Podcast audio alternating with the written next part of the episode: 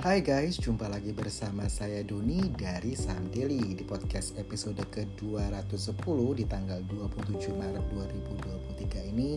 Kita akan ngebahas mengenai obligasi pemerintah atau yang dikenal dengan nama surat berharga negara. Kita singkat SBN ya ini kan teman-teman semua pada tanya-tanya terus nih kenapa kok sudah sekitar tiga mingguan Saham Daily selalu ngomong di Clubhouse tentang obligasi ya? Makanya uh, di podcast kali ini karena banyak yang DM kita tanya tentang obligasi atau surat berharga negara kita di podcast kali ini kita fokus di obligasi pemerintah sebenarnya obligasi itu apa sih? Obligasi itu merupakan surat utang. Jadi sebenarnya ada obligasi pemerintah, ada obligasi korporat, tapi kali ini kita fokusnya ke obligasi pemerintah ya. Nah, teman-teman tahu kan kalau negara itu supaya dia bisa jalan dia butuh pendapatan ya kan untuk membiayai misalkan nih mau bangun tol, mau bangun waduk lah, mau bangun rumah sakit. Nah, itu kan dia pasti membutuhkan uh, dana kan. Makanya pendapatan negara itu kan cuman uh, dari pajak, dari non pajak gitu atau ada ada hibah misalkan, tapi itu biasanya nggak cukup gitu karena kalau kita lihat uh, eh, APBN kita tuh seringnya defisit ya, jadi di mana uh, belanjanya itu lebih besar daripada pendapatan sehingga untuk itulah diterbitkanlah obligasi oleh pemerintah. Yang bisa beli obligasi ini siapa saja sih? Sebenarnya yang bisa beli obligasi itu masyarakat, terus institusi misalkan aset manajemen, asuransi atau dana pensiun. Jadi kalau di obligasi ini selalu ada namanya kapan jatuh temponya, imbal hasilnya itu berapa persen gitu ya. Nah tadi saya sempat singgung bahwa obligasi ini ada obligasi pemerintah dan obligasi korporat. Jadi nggak mesti selalu pemerintah yang menerbitkan ya. Jadi uh, perusahaan juga bisa menerbitkan obligasi. Cuman kali ini kita fokus di uh, obligasi pemerintah begitu ya. Jadi obligasi pemerintah yang uh, dikenal dengan surat berharga negara atau SBN itu diterbitkan oleh pemerintah untuk tadi membiayai belanja negara gitu. Nah, memang SBN ini bisa menjadi salah satu pilihan investasi bagi masyarakat ya. Apa aja sih keuntungan dari SBN ini? Satu, eh, pembayaran pokok dan kupon. Jadi kalau di obligasi itu istilahnya kupon ya imbal hasil itu ya. Jadi pembayaran pokok dan kuponnya itu dijamin negara dan diatur oleh undang-undang.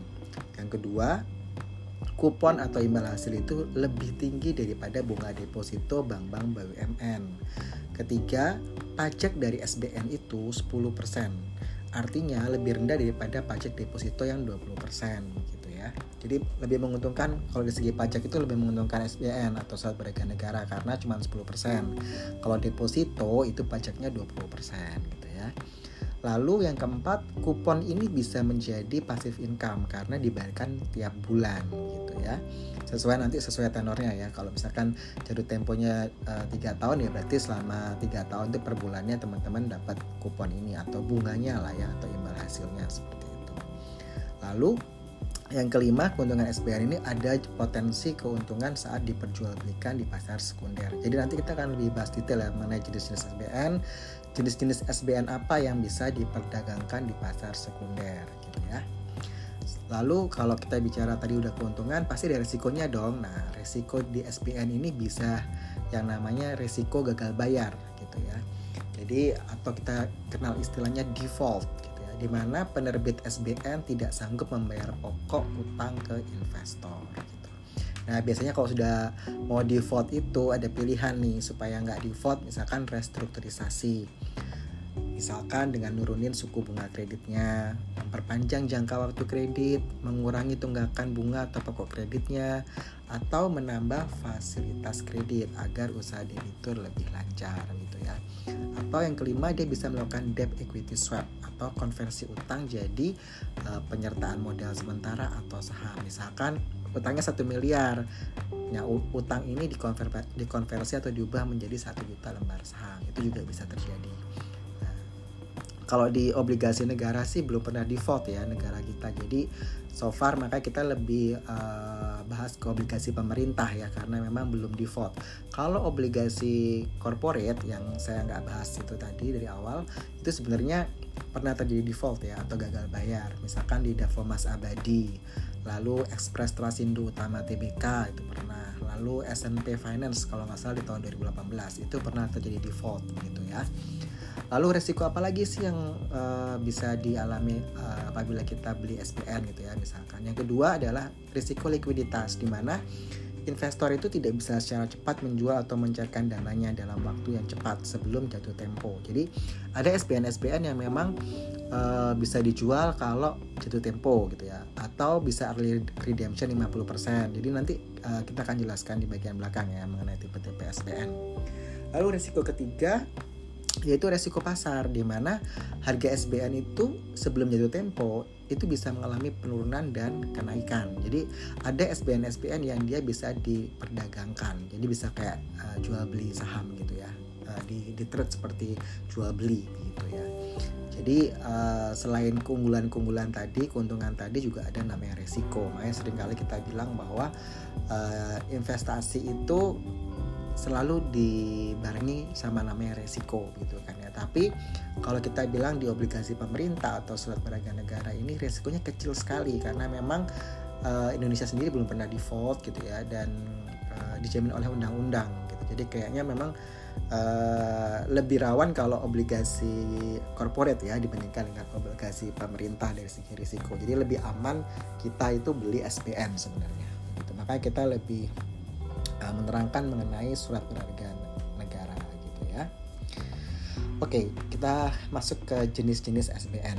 Nah, SBN itu ada dua ya, ada yang namanya SUN atau surat utang negara. Yang kedua adalah SBSN, yaitu surat berharga syariah negara.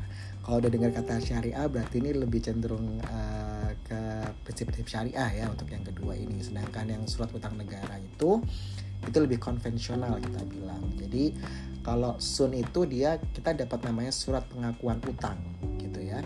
Nah, sun ini sendiri dibagi menjadi dua, ada sun retail dan sun lainnya.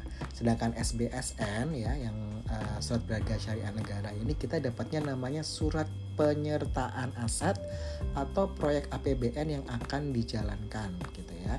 Di mana harus ada aset yang mendasari misalnya uh, eh, SBSN ini diterbitkan untuk pembangunan jalan tol, pembangunan waduk, pembangunan jalan raya, pembangunan kereta cepat gitu. Dan SBSN ini karena dikelola dengan prinsip syariah, dia harus halal. Lalu tidak boleh ada unsur judi, tidak boleh ada unsur ketidakpastian dan tidak boleh ada unsur riba. Dan harus ada fatwa dari Dewan Syariah Nasional Majelis Ulama Indonesia begitu. Jadi uh, di SBSN sendiri nih yang syariah ini ada dua ya SBSN retail dan SBSN lainnya. Oke gua ulangin ya. Jenis-jenis SBSN itu ada dua. Ada SUN ya surat utang negara sama ada SBSN surat berharga syariah negara. Yang SUN ini dikelola secara konvensional, sedangkan yang SBSN itu dikelola secara syariah. Nah, SUN itu sendiri itu ada dua tipenya, ada SUN retail dan SUN lainnya. Sedangkan SBSN yang syariah ini juga ada dua tipe, ada SBSN retail dan SBSN lainnya. Oke. Okay? Nah, kalau yang di Sun ya, itu imbal hasilnya kan berupa bunga. Sedangkan di SPSN yang syariah ini, imbal hasilnya disebut sebagai uang sewa atau ujroh. Seperti.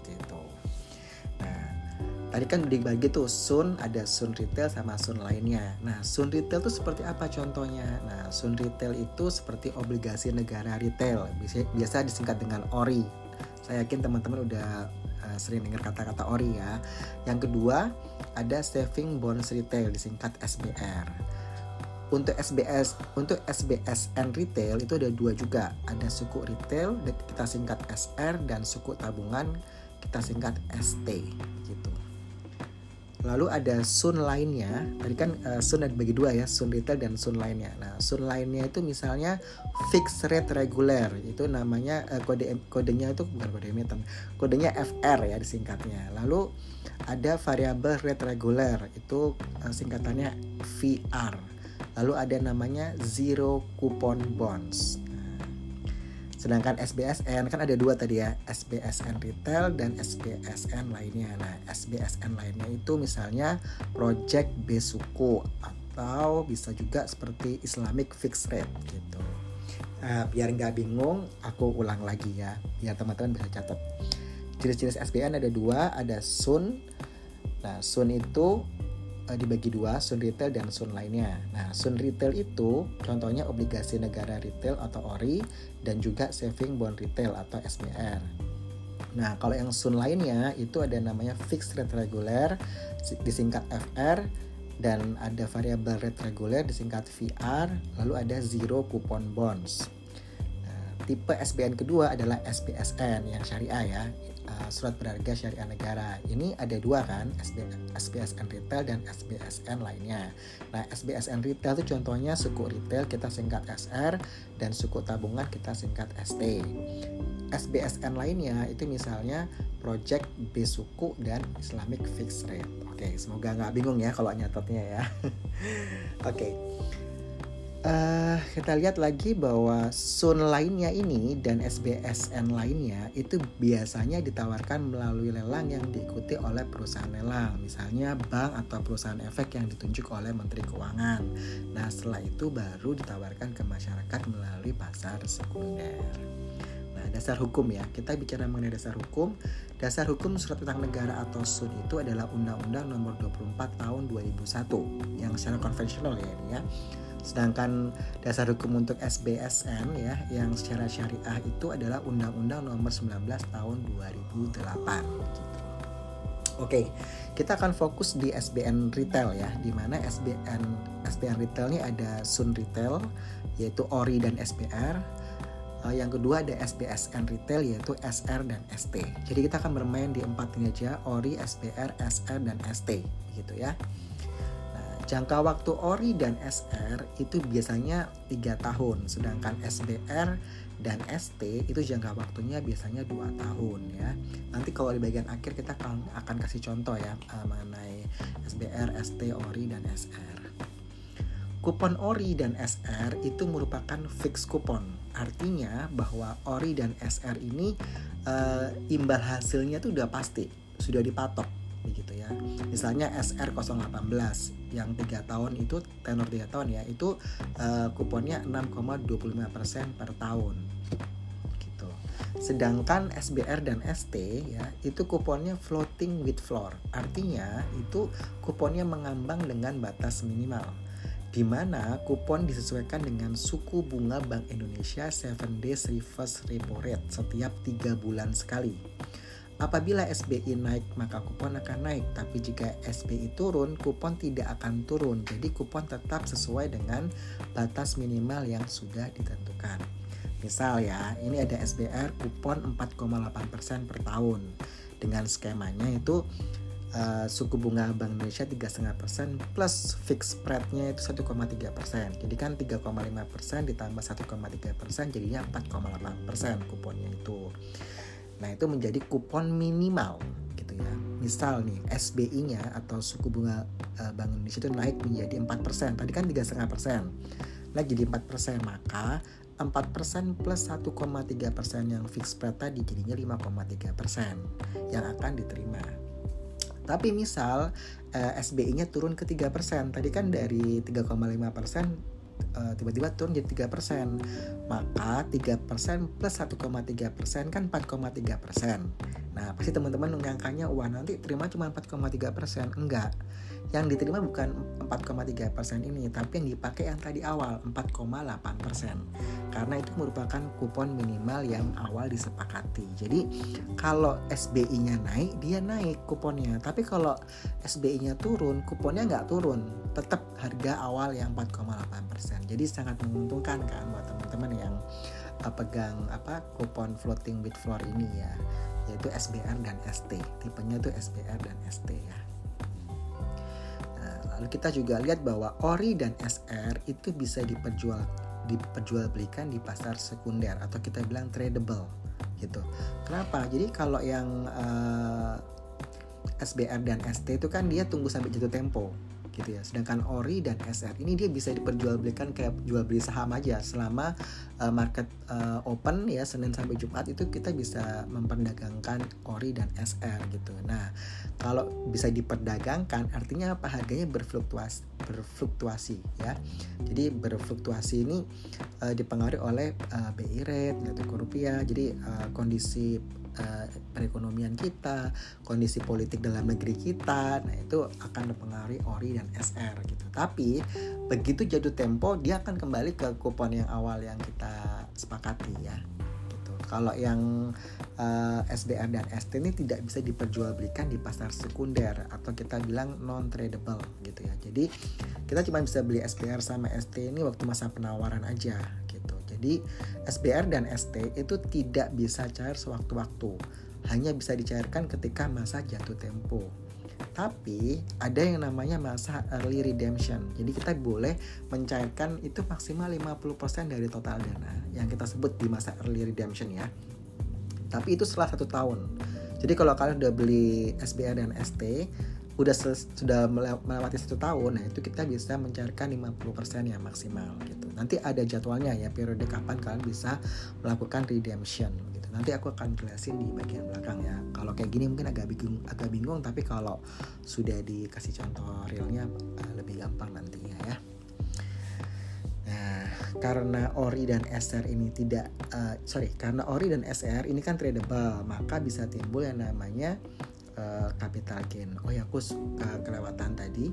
SBR dan ST ini kan tidak bisa dicairkan sewaktu-waktu ya, hanya bisa dicairkan ketika masa jatuh tempo atau masa early redemption tadi. Dengan ketentuan sudah melewati satu tahun uh, invest di SBR dan ST tersebut dan minimal pencairannya itu satu juta rupiah.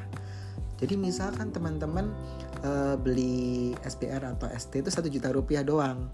Kalian mau cairkan 50% nggak bisa karena kalau kan kalau satu juta 50 persennya 500 ribu nggak bisa karena minimal pencairan itu satu juta. Jadi misalkan teman-teman belinya 2 juta nah itu bisa dicariin satu juta setengahnya karena uh, batas minimal pencairan early redemption itu adalah satu juta rupiah. Kalau misalkan teman-teman belinya 50 juta ya berarti bisa 25 juta dicairkan gitu ya Oke, okay, karena ORI dan SR ini kan tradable, maka bisa timbul yang namanya capital gain. Sedangkan SBR dan ST itu tidak ada capital gain karena dia tidak bisa diperjualbelikan uh, sebebas itu ya. Jadi dia tunggu sampai masa jatuh tempo atau kita bisa lakukan early redemption gitu.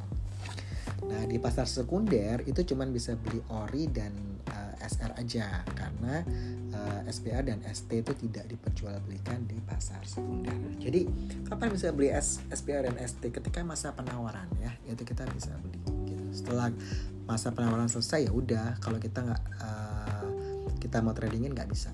Yang bisa ditradingkan itu ORI dan SR. Nah ini tergantung kebutuhan teman-teman ya. Misalkan uh, saya uh, mau beli SBN untuk anak saya kuliah lima tahun lagi artinya kan nggak mau ditradingin kan? Artinya bahwa ya tunggu lima tahun lagi jadi jatuh tempo baru dicairkan untuk bayar kuliah anak. Nah cocoknya adalah yang beli yang SBR dan ST sebenarnya gitu ya.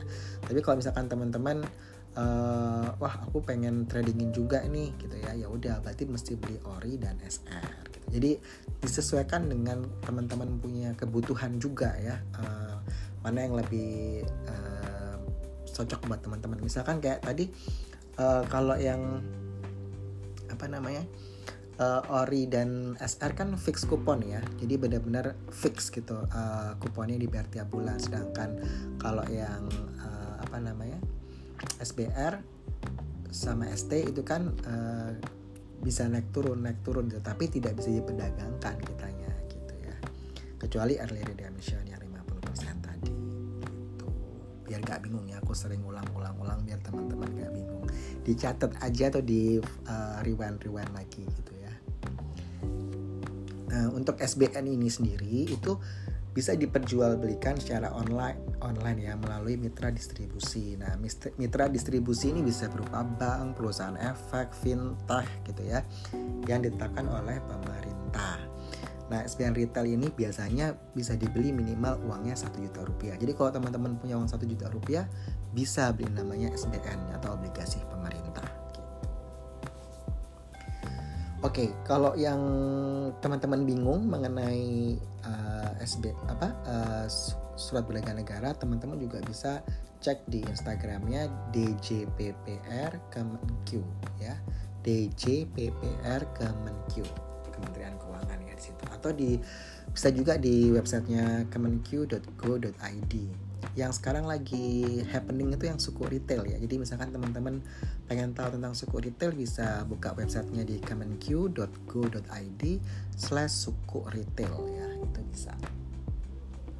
Jadi memang yang lagi happening ini adalah uh, eh, SBN yang tipenya SR018 ya untuk uh, tenornya itu 3 tahun dan 5 tahun. Kalau yang 3 tahun ya suku retail yang jangka waktu 3 tahun ini imbal hasil atau kuponnya itu 6,25% per tahun.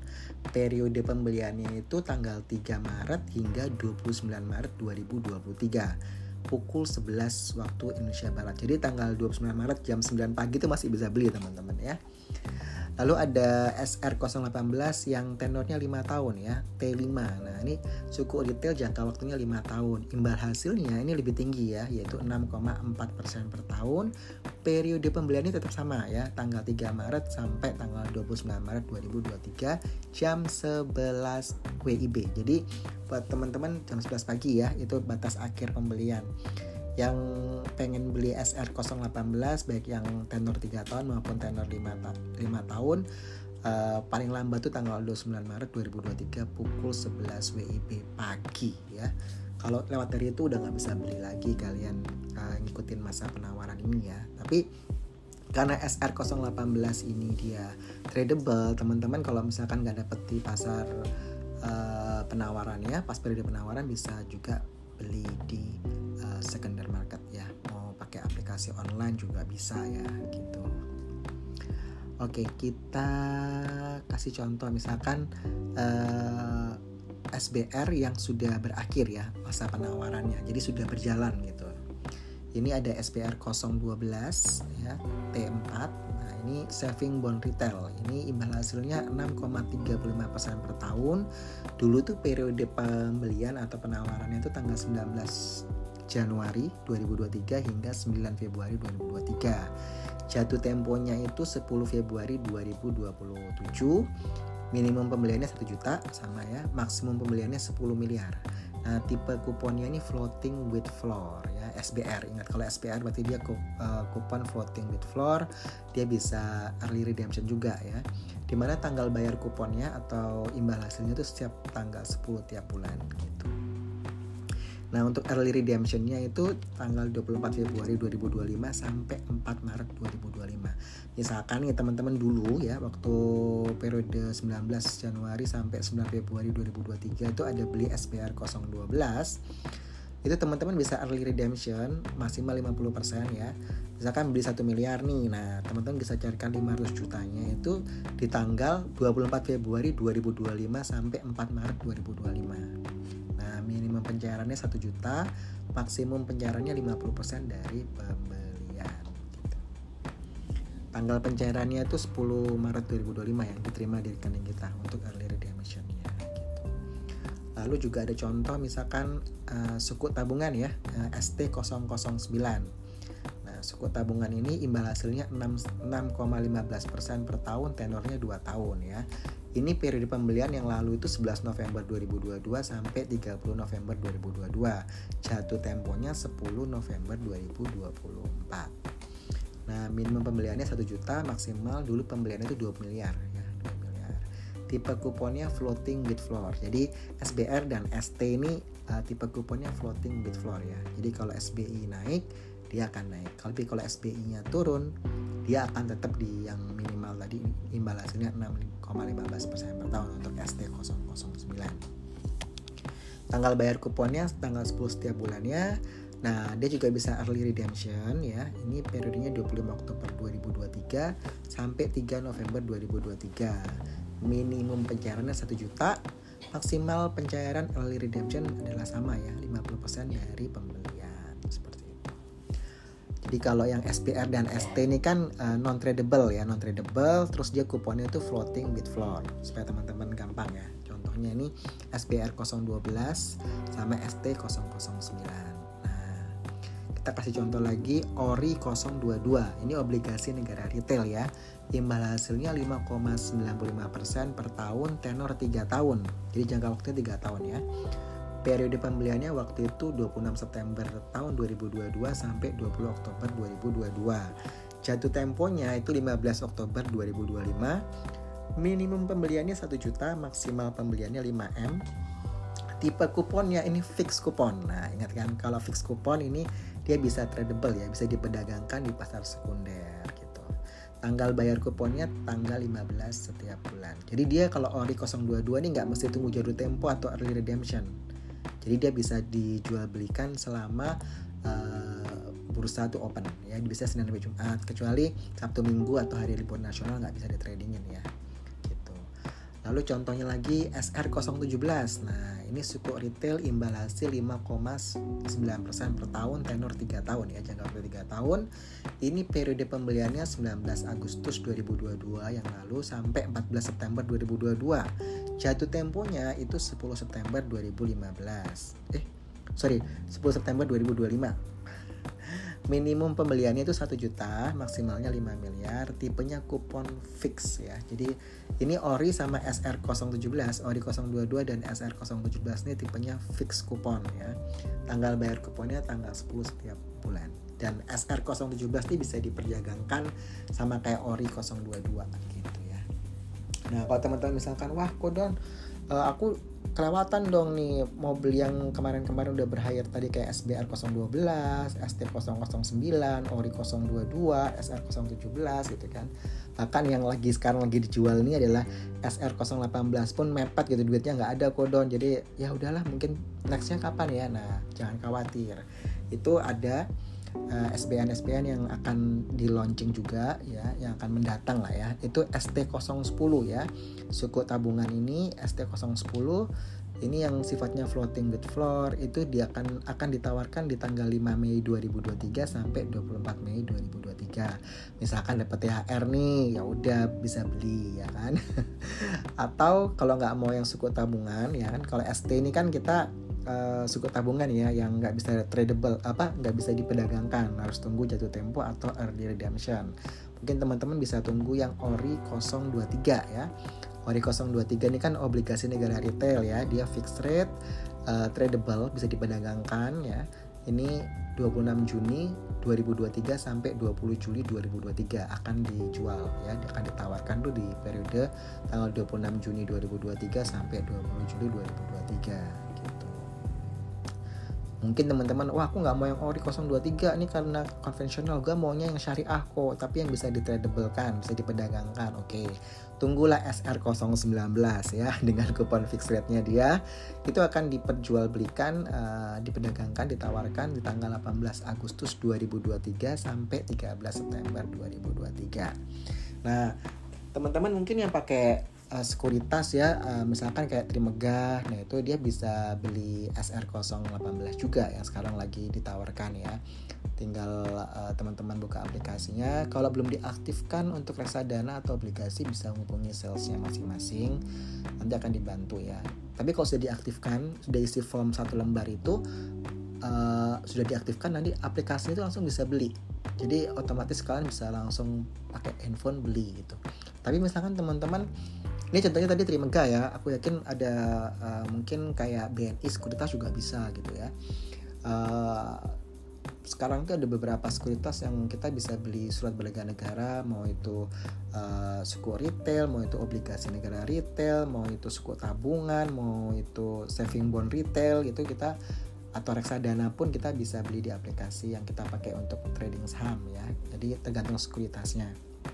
Tapi kalau misalkan teman-teman bingung teman-teman juga bisa download aplikasi apa uh, Bibit ya. Di Bibit itu uh, dia kan uh, relate ke apa namanya tuh bit juga ya. Jadi uh, di Bibit itu teman-teman bisa beli reksadana juga bisa beli obligasi juga. Jadi bisa beli surat berharga negara juga di aplikasi Bibit gitu. Jadi bisa teman-teman download juga aplikasinya. Misalkan kalau sekuritasnya belum bisa beli obligasi negara atau SBN ya udah uh, teman-teman bisa download aplikasi Bibit gitu ya. Itu salah satu contoh ya yang online.